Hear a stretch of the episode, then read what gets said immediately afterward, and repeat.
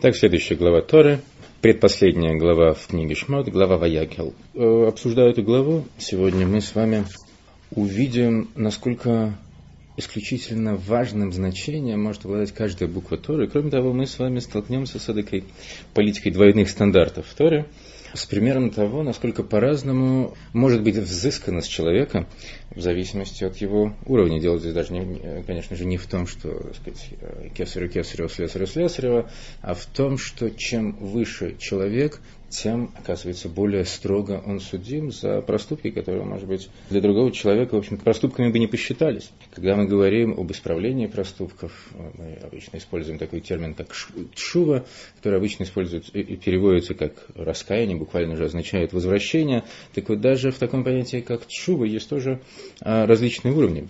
В Кабале выделяются такие понятия, как нижняя шува и высшая чува, когда мы говорим о раскаянии, о сожалении, о совершенных грехах, проступках, речь идет о так называемой нижней, низшей чуве, или нижней чуве, выразимся так, для благозвучия. Высшая же чува на самом деле не подразумевает сожаление о грехах, вообще речь о, о грехах здесь не идет, а подразумевает возвышение на все более и более высокий уровень, потому что когда мы говорим о чуве как о возвращении, то подразумевается возвращение к нашему истинному я, к сущности нашей божественной души, которая коренится в сущности Творца. А, так сказать, к Всевышнему можно приближаться, приближаться приближается бесконечно. И в этом смысл выражения о том, что когда придет Машиах, то он, если переводить буквально, усадит праведников делать шу, заниматься раскаянием. И поскольку известно, что в истинном значении слова праведник, цадик, означает человека, лишенного некого внутреннего зла, лишенного дурного начала,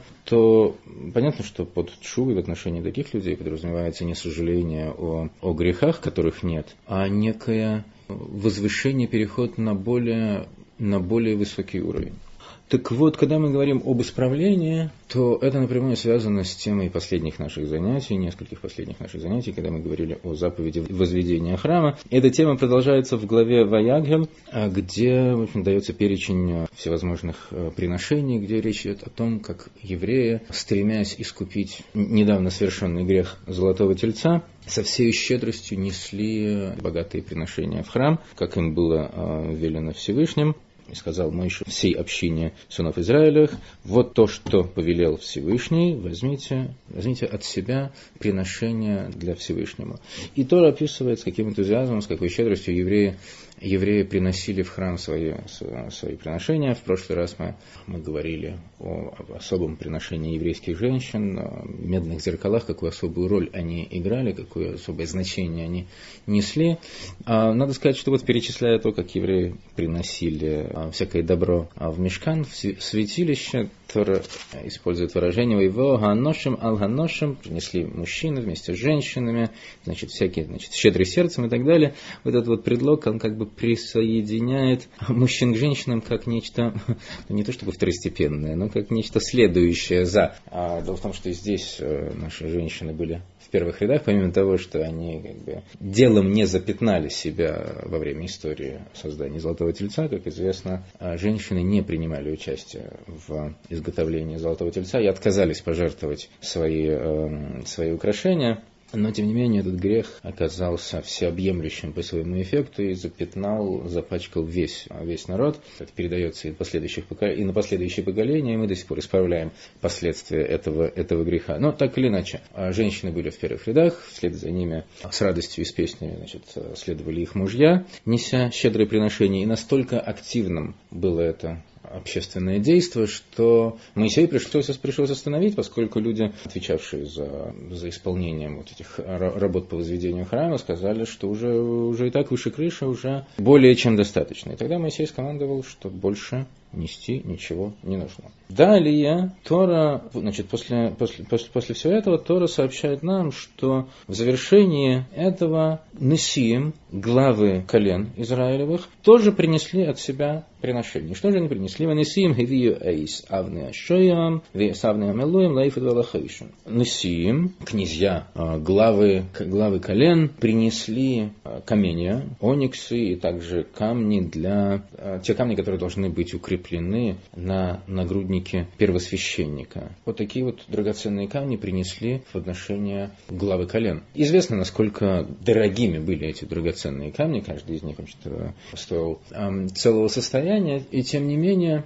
обращает на себя внимание то, что Э, главы колен принесли свои пожертвования в храм в последнюю очередь. После того, как все евреи принесли, принесли свое, после того, как уже просто не, некуда было, было больше нести, сколько же можно золота, скомандовали прорабы, руководящие работами по возведению храма. И вот тогда, значит, эти самые князья, э, главы колен, спохватившись, принесли, значит, э, фактически по камешку, пусть и драгоценному, но в сравнении вот с, той, с, той, с той грудой добра, которая принесена была всем, всем народам, это может показаться, ну, во-первых, менее существенным по ценности своей, а во-вторых, все-таки, все-таки, почему они принесли в последнюю очередь. И еще одна малюсенькая деталь в описании этой истории, малюсенькая графическая деталь. А, в этом описании, а именно отсутствие буковки в слове «несиим», главы колен, князья. Так вот, э, ну, на самом деле там отсутствуют две буковки в написании слова «несиим», две буквы «ют», две одинаковые буквы «ют», но одна из них исполняет служебную роль окончания множественного числа «им», и, в общем-то, грамматически она является довольно, по крайней мере, в библейских текстах она довольно, довольно слабенькая, что ли, выпадает довольно часто. А вот первая буква «ют» есть часть написания слова «носи», глава, князь, и вот эта буква отсутствует. В Торе нет лишних букв, в Торе нет а, ничего недостающего, если что-то выглядит пропавшим, выпавшим из, из текста, это о чем-то говорит. Это несет в себе некий особый смысл. И смысл отсутствия буквы Юд в слове «насиим» объясняется, объясняется следующим образом. Раши приводит высказывание Раби Носона, одного из великих э, мудрецов эпохи Талмуда. Значит, Раби Носон следующим образом объясняет поведение, поведение Несием что э, они значит, про себя решили, что пусть община принесут сначала все, что, значит, все, что принесут, а мы донесем все недостающее. Вот так вот они э, для себя решили изначально. Когда же оказалось, что еврейский народ принес буквально все и даже, и даже, и даже слишком, то Нессин, так сказать, озадаченно задумались, а что же нам принести, и общем, принесли то что, то, что еще осталось принести, а именно каменья, драгоценные камни, каменья для украшения одеяний первосвященника. И вот за эту, за эту нерасторопность, или, или назовем кажущуюся нерасторопность, это такое поведение, которое выглядит как некое как некое промедление в исполнении заповеди, да, они пропустили, сказать, пропустили вперед э, буквально весь, весь еврейский народ. За это они как бы наказаны тем, что, э, что буква Юд не достает в, э, в слове «насиим». Вот такое вот объяснение приводится Раби Носоном. И объяснение объяснением, но эта история требует некого, некого осмысления. Во-первых, во-первых, если воспринимать объяснение, приводимое Раши от имени Раби Носона, буквально как описание такой вот э, незадачливой ленности Несиим, э, князей, глав колен, то э, вопрос, который э, непосредственно возникает, что же это за лидеры такие? Что же это за главы, что же это за князья? Такие были у еврейского народа, что поленились э, так сказать, э, побежать, э, жертвовать на нужды храма вперед всех, да, сказать, показывать всем пример. По идее, лидер должен, должен быть во главе, в том числе и во главе исполнения такой, такой важной заповеди, как жертвовать для возведения святилища. Наверное, они должны были показать пример, воодушевить других на, так сказать, на еще большую щедрость. По крайней мере, так они должны были бы, казалось бы, руководствоваться именно таким соображением. Однако из того, как Тора аттестует этих Несеим, князей, глав колен, видно, что люди это были весьма достойны. В нескольких, эм, нескольких фрагментах Тора использует весьма, ну, не то чтобы напыщенные, но слова почета, крайнего уважения в отношении, в отношении э, Несеим, показывают, что они были достойнейшие из, из людей. То есть неспроста они были главами, э, главами колен.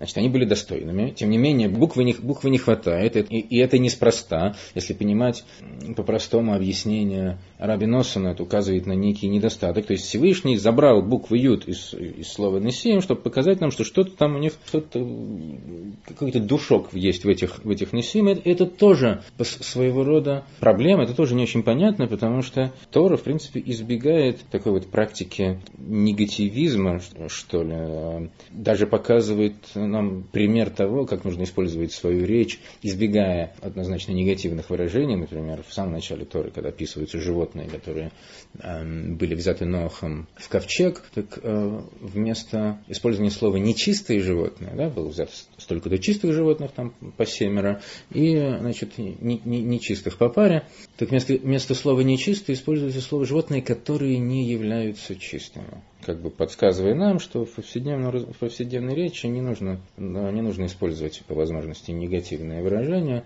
а вместо плохого стараться говорить, скажем так, не очень хорошее, вместо глупый, не очень умный, ну и так далее. Это не значит, что у нас есть такая вот э, тотальная политкорректность, предписываемая нам в Торе. Когда речь идет о речи повседневной, может быть и да. Когда речь идет, скажем, о формулировке закона, Тора использует самое, что у нее есть прямые выражения для обозначения понятий, так, вот, так как они есть и не избегает каких-либо нежелательных терминов. Но когда нет такой необходимости формулировки закона, да, избегает. Почему же здесь Всевышний намеренно изымает буквы Юд из слова Несиим, вроде бы для того, чтобы показать, что эти самые Несиим, князья, главы, есть, есть в них какой-то, есть них какой-то изъян, который проявился и проявился вот в таком вот незадачливом поведении. Когда они, промедлив, э, вместо того, чтобы принести пожертвования первыми, принесли их в последнюю очередь. Так вот, чтобы с этим, э, с этим разобраться, нужно задуматься прежде всего о неком исключительно важном качестве лидера с точки зрения Торы. Качестве еврейского лидера, главы, духовного, духовного главы. И кто может быть для нас лучшим примером такого вот лидера, нежели, нежели Мойша. Про Мойша, через которого еврейский народ получил, получил Тору от Всевышнего. А, вот сказать, кстати говоря, буквально накануне дарования Торы, э, Писание описывает нам процесс подготовки, когда еще поднимался на гору Синай к Всевышнему, получая инструкцию о том, как готовить народ к принятию, к принятию Торы, как самому готовиться.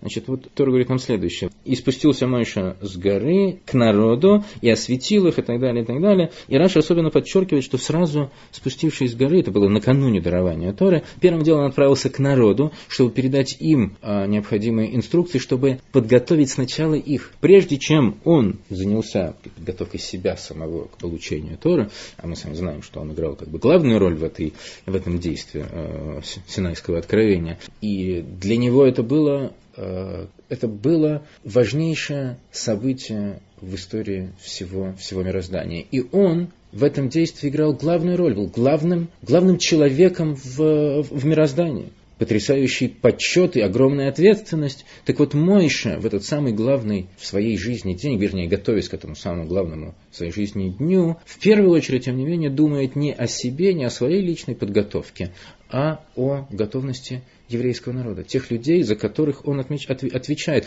Может быть, даже в ущерб, в ущерб самому себе. Он в первую очередь занимается нуждами э, того народа, который он, который он возглавляет проявление того же, э, того же качества мы видим у Моисея, в совсем недавней истории, когда еврейский народ согрешил, и судьба его висела на волоске, Всевышний э, провозгласил сначала, что он э, готов уничтожить народ в наказание за этот грех, с тем, чтобы произвести новый народ от Моисея. Моисей не просто молится, просто и спрашивает прощения у Творца, и даже не просто торгуется с ним, а ставит перед Творцом ультиматум «Сотри имя мое из, из твоей книги».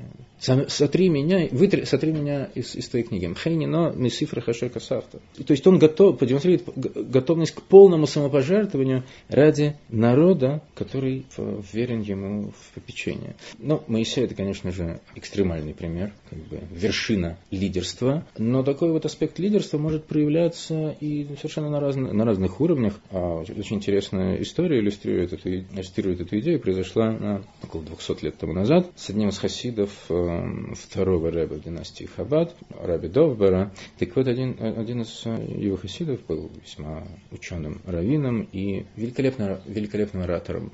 И он э, путешествовал из города в город, и везде, где он останавливался, он давал уроки, преподавал учение хасидизма. И настолько у него прекрасно получалось, такая у него была связь с аудиторией, такой отклик аудитории он получал, что это настолько всем нравилось то, как он ведет занятия, что это начинало подыгрывать на неких э, струнках гордыни, что ли, в глубине его души, и он, э, будучи человеком искренним и серьезным, чувствовал это, и это его отнюдь не радовало. И поэтому он пришел к Рэбе, попросил освободить его вот от этой, э, от этой деятельности по распространению учения хасидизма, от, от преподавания, потому что это пробуждает гордыню в его душе, он от этого это наносит некий э, духовный вред ему самому. На это Рэбе, Рэбе ответил ему на на сочном идише, а отцы были золфандер верен, aber хасидус золсту хазан. Пусть из тебя хоть луковица получится, но хасидус ты должен преподавать. То есть твои проблемы, которые могут в результате этого возникнуть, это твои проблемы. Ты с ними разбирайся сам, это твоя обязанность, но лишать людей света внутренней Торы, света учения Хасидус, ты не имеешь права из-за своих проблем. Вот это вот очень, очень, очень, очень колоритный пример, а, несущий очень, очень, очень важный урок так опять-таки подчеркивающий идею того, что является исключительно важным, если не главным качеством духовного лидера. Способность поступиться собственными интересами, в том числе и духовными интересами, ради нужд тех людей, за, которые, за которых э, этот лидер отвечает, которых он возглавляет. Так вот, аналогичным образом, аналогичным же образом должно быть истолковано и поведение Нессии, князей, глав колен народа Израилева. Они принесли свои пожертвования в храм в последнюю очередь не из-за некой лени, не, за, не из-за отсутствия расторопности, не по нерасторопности, а потому что они рассудили, что негоже отбирать у народа вот такой вот... Они, может быть, слушайте, они были э, не просто сами достойны, они были богатейшими из людей, они, может быть, могли бы покрыть, так сказать, все расходы по возведению храма. Они решили предоставить людям возможность исполнить эту мицу максимально возможным для, для, для, для людей образом, а себя оставили, а себя поместили на второй план. Вот в этом проявилась на самом деле их не нерасторопность, а высокое качество лидерства, способность поступиться собственными, собственными духовными интересами ради интересов людей, которые, за, которых, за, за которых ты отвечаешь. Они этим людям предоставили возможность более полным образом исполнить митцву приношения в святилище. Ну хорошо, мы пока что объяснили, каким образом эти самые несы, главы колен, остаются, так сказать, кошерными главами колен, и что их поведение вовсе не является ленностью и нерасторопностью, а на самом деле полностью, казалось бы, согласуется вот с их э, высоким званием, э, почетным званием глав колен. Однако, однако юд-то, буковки юд все еще не достает, и недостача этой буковки Юд все-таки вроде бы, по объяснению Раби Носона, указывает на некий на некий изъян. И даже то, что они пропустили вперед, так сказать, вежливо всех, эм, весь еврейский народ, не только дам, но и, но и вообще всех, сделать приношение в храм первыми, хотя мы это и смогли истолковать э, в неком позитивном ключе, тем не менее, в четвертой книге Пятикнижия, где описывается процесс освящения храма, мы видим, э, мы видим этих самых князей, глав колен в первых рядах, приносящих, э, приносящих в храм. Значит, что-то в то, все-таки в тот первый раз было сделано не так.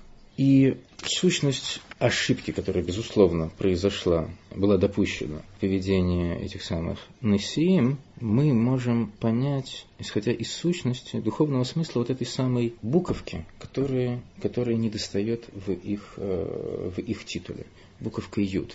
Буква Юд – самая маленькая буква священного алфавита, алфавит. Фактически, по сути, она представляет собой просто точку. Она является графической основой всего, всего алфавита. Все прочие буквы получаются как бы такими некими трансформациями этой, этой, этой буквы, растягиванием, деформированием и так далее, и так далее. Она является началом. Подобно тому, как точка геометрическая является как бы началом всей, всей геометрической реальности. Являясь э, некой сущностью нулевого, нулевого размера и нулевого измерения, она дает начало всем прочим геометрическим понятиям, таким как линия, луч, прямая, это уже одномерные понятия, вслед за которыми следует плоскость как двумерное понятие и так далее. Точка сама по себе размером не обладая, являясь как фактически, просто будучи как некой, как некой нич, ничто, тем не менее, ничто существующее. То есть она существует, но, без, но а, размером не обладает. Так вот эта буква, буква точка, буква юд, символизирует собой качество, которое обозначается термином битуль устранение эго, как бы забвение собственного «я». И отсутствие этой буквы, символизирующей битуль, забвение «я», устранение эго, в титуле Несиим указывает на то, что вот этого качества, этого качества этим самым Несиим в определенной степени не хватало. Опять-таки, к пониманию этой идеи нужно подходить э, несколько осторожно. Тут вступает в действие то правило двойных стандартов, о котором мы сказали в начале беседы, что речь не о том, что мы пытаемся приписать Нессиям какой-то некий, некий эгоизм. Но все дело в том, что, будучи людьми особого порядка, особого уровня, они и судимы, оказываются, их поступки оказываются оцениваемы совсем по иной шкале совсем с другими мерками. И мельчайшее, мельчайший э, изъян им засчитывается в, в большей степени, нежели, нежели, нежели обычному человеку, у которого это вообще и не было бы отмечено, как какой бы то ни был изъян.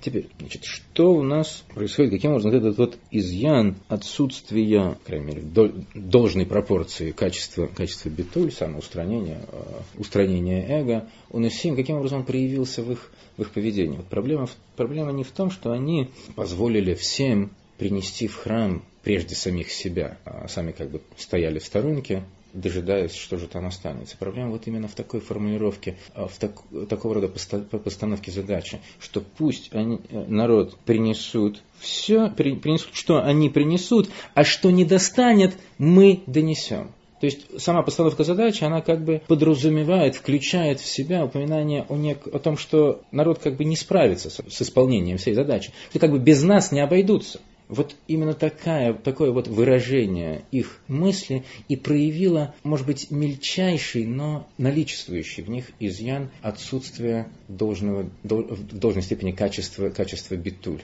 полного устранения эго, поскольку они отнеслись к этой задаче с точки зрения своего, ну, своей, своей великой значимости. Без нас не обойдутся. Ну, ничего, нехай они принесут, а чего не донесут? А, конечно, не донесут, так они, так, так они как бы решили. Так уж мы донесем. Я это формулирую несколько утрируя, но, наверное, наверное мысль, мысль ясна. В Торе, на самом деле, не единожды встречается пример вот такого вот эм, проблеска нек- некой самости в людях, которые поставлены на ответственный пост так, в еврейском, в еврейском народе, и которых этот самый, вот этот вот изъян может довести до, до весьма плачевных результатов. Скажем, скажем. В данном случае Нессиим еще легко отделались. Но ничего им не осталось принести в храм, кроме, кроме камушков. Это все-таки не столь плачевно, как то, что произошло с лидерами еврейского народа, которые были посланы Моисеем на разведку в землю Кнан, когда еврейский народ подошел к границам земли обетованной, Моисей посылает 12 разведчиков,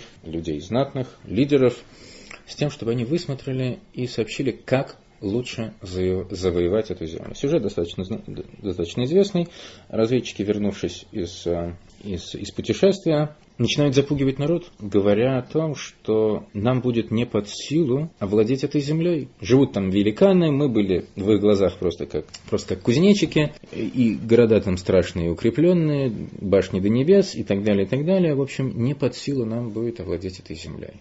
Что произошло? Моисей не знал, кого он посылает. Так вот, дело в том, что когда, когда их послали на эту миссию, на разведку, они, как пишет Раша, были, были, были в тот момент достойными. Но что же произошло в них? Что сыграло вот такую роковую роль? А сыграла здесь роль отсутствия, отсутствия э, должной степени битуля. Моисей не посылал их с тем, чтобы выяснить, можем мы или не можем овладеть землей обетованной. Он их послал выяснить, как лучше, как легче это исполнить, а не приходить со своим мнением о том, сможем или не сможем. Сможем, не сможем, это не вопрос. Всевышний предписывает овладеть этой землей. Получается, что когда эти, эти люди по своим, а, может быть, неоднозначно плохим причинам, резонам а начинают уговаривать людей отговаривать их от того, чтобы идти воевать в, в, в эту землю, под, под предлогом того, что им не овладеть, и ставится как бы под сомнение, формально ставится под сомнение всемогущество Творца, возможность Всевышнего отдать еврейскому народу эту землю во владение.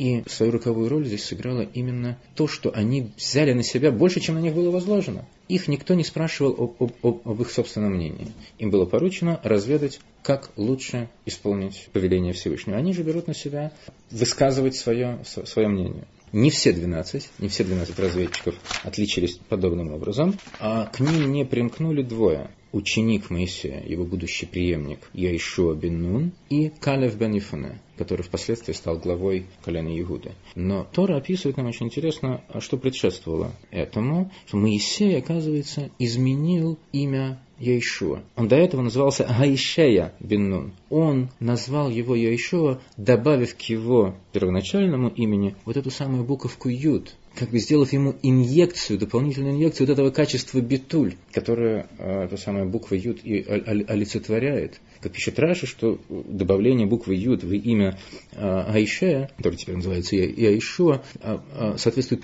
как бы, относится с молитвой Моисея о том, чтобы он не примкнул к заговору, к заговору разведчиков. Аналогичным образом Калев спасается от этой участи тем, что он а, приходит в Хеврон и простирает себя на могилах праотцов и молится им о, духовной, о, о духовном подспорье. Просит их благословить его, чтобы он не поддался, не подпал под влияние остальных разведчиков. Вот такая вот вот такая вот печальная история, которая соотносится некоторым образом с нашим главным сюжетом, иллюстрируя, подчеркивая еще раз важность этого качества битуль, особую его важность для так сказать, общинного лидера, для, для духовного лидера, в данном случае речь идет о главах колен, и вот этого качества, оказывается, у них, у них и не хватало. Не, не то, что оно у них вообще отсутствовало, но в должной степени оно у них не присутствовало. Был некий, некий, может быть, мельчайший недостаток, но им это было засчитано а, в вменено в вину, потому что э, к людям такого уровня применяется особый, особый стандарт. Как написано в Талмуде, э,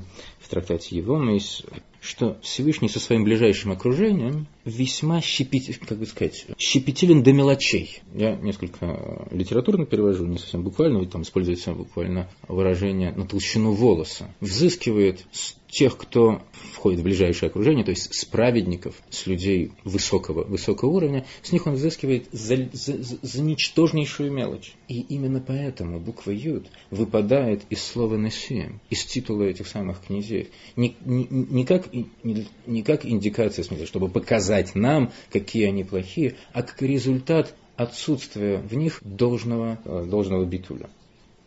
Все эти толкования, безусловно, очень интересны, но помимо того, что они проясняют картину произошедшего тогда, они несут в себе очень важный урок, который может быть использован каждым из нас в нашей, в нашей повседневной жизни, потому что титул носи, лидера, может быть соотнесен не только с главами народа, не только с общинными лидерами, но в той или иной степени с каждым из нас. Каждый из нас может усмотреть в себе определенные аспекты носи, главы, князя. Ну, во-первых, на самом, на самом э, внутреннем, что ли, на самом ближнем к себе уровне каждый из, каждый из нас э, своего рода правитель, правитель некого, некой, некой державы, некого города, если использовать э, символику экклезиаста, книги Каэлет, где э, звучат слова о малом городе с немногочисленными жителями, который, значит, э, которому подступил великий, великий царь и значит, обложил его осадой. И в Талмуде этот сюжет трактуется таким образом, что речь идет о нашем теле. Этот город – это наше тело, жители его – это, э, это органы нашего тела,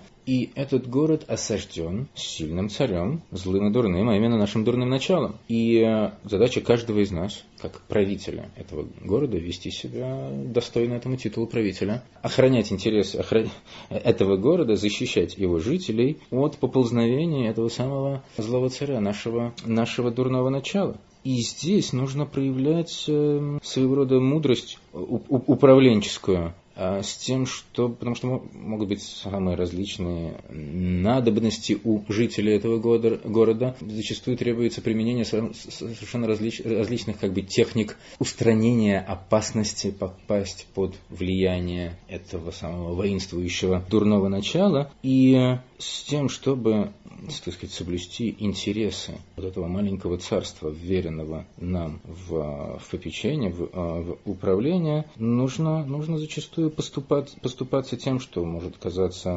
непосредственным нашим персональным интересом, а поступаться соблазнами какими-то. Да даже на, на самом простом уровне, например, воздержание от каких-то видов пищи, которые, которые могут вредить нашему телу, несмотря на то, что они могут, э, могут приносить нам удовольствие, потому что это тело требует, требует ухода. Чем, на самом деле, чем оно слабее, тем легче тем легче может быть, э, тем более легкой добычей она может стать для нашего дурного начала, потому что чем, чем слабее человек, и, и что весьма существенно, чем большим уныние он пребывает, тем сильнее он подпадает под воздействие этого самого дурного начала. Но не только, естественно, физические интересы этого, этого маленького царства государства должны нами, должны нами тщательным образом соблюдаться, безусловно, духовные интересы, которые, то есть давать, давать нашему, нашему, нашему э, малому царству заслугу исполнения, э, исполнения заповедей, поступаясь чем-то, что может казаться для каждого из нас более, как сказать, э, более соблазнительным, что ли.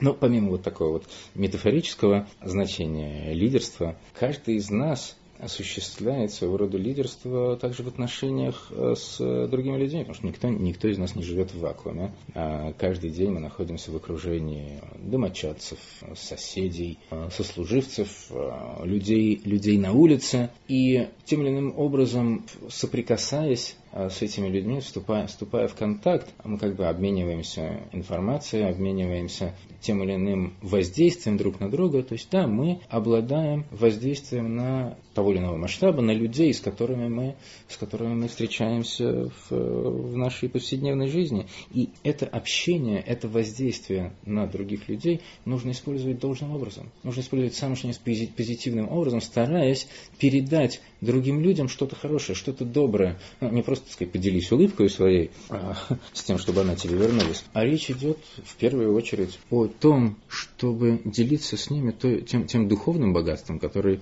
который каждый из нас, а, безусловно, обладает, вне зависимости от того, насколько велик багаж этого, этого духовного богатства, как а, неоднократно говорил Рэбе, человек, который знает Алиф, должен постараться научить этому другого человека, даже если он еще не знает Бейс. Ты знаешь Алиф, передай это знание другому человеку, и потом ты возьмешься за весь, потом ты, так сказать, ты, э, не нужно забывать и о своих, конечно, нуждах, нуждах, нельзя останавливаться на изученном лишь алифе, нужно переходить к следующей буковке, но уже зная что-то, не нужно стесняться, и на самом деле нельзя препятствовать тому, чтобы передать это знание другому человеку. Опять-таки, не нужно брать на себя слишком много. Некоторые люди, а, зная только алиф, а, берут на себя так сказать, ответственность рисовать воображение следующие буквы алфавита, никогда не видя их, а базируясь лишь на своем знании алифа.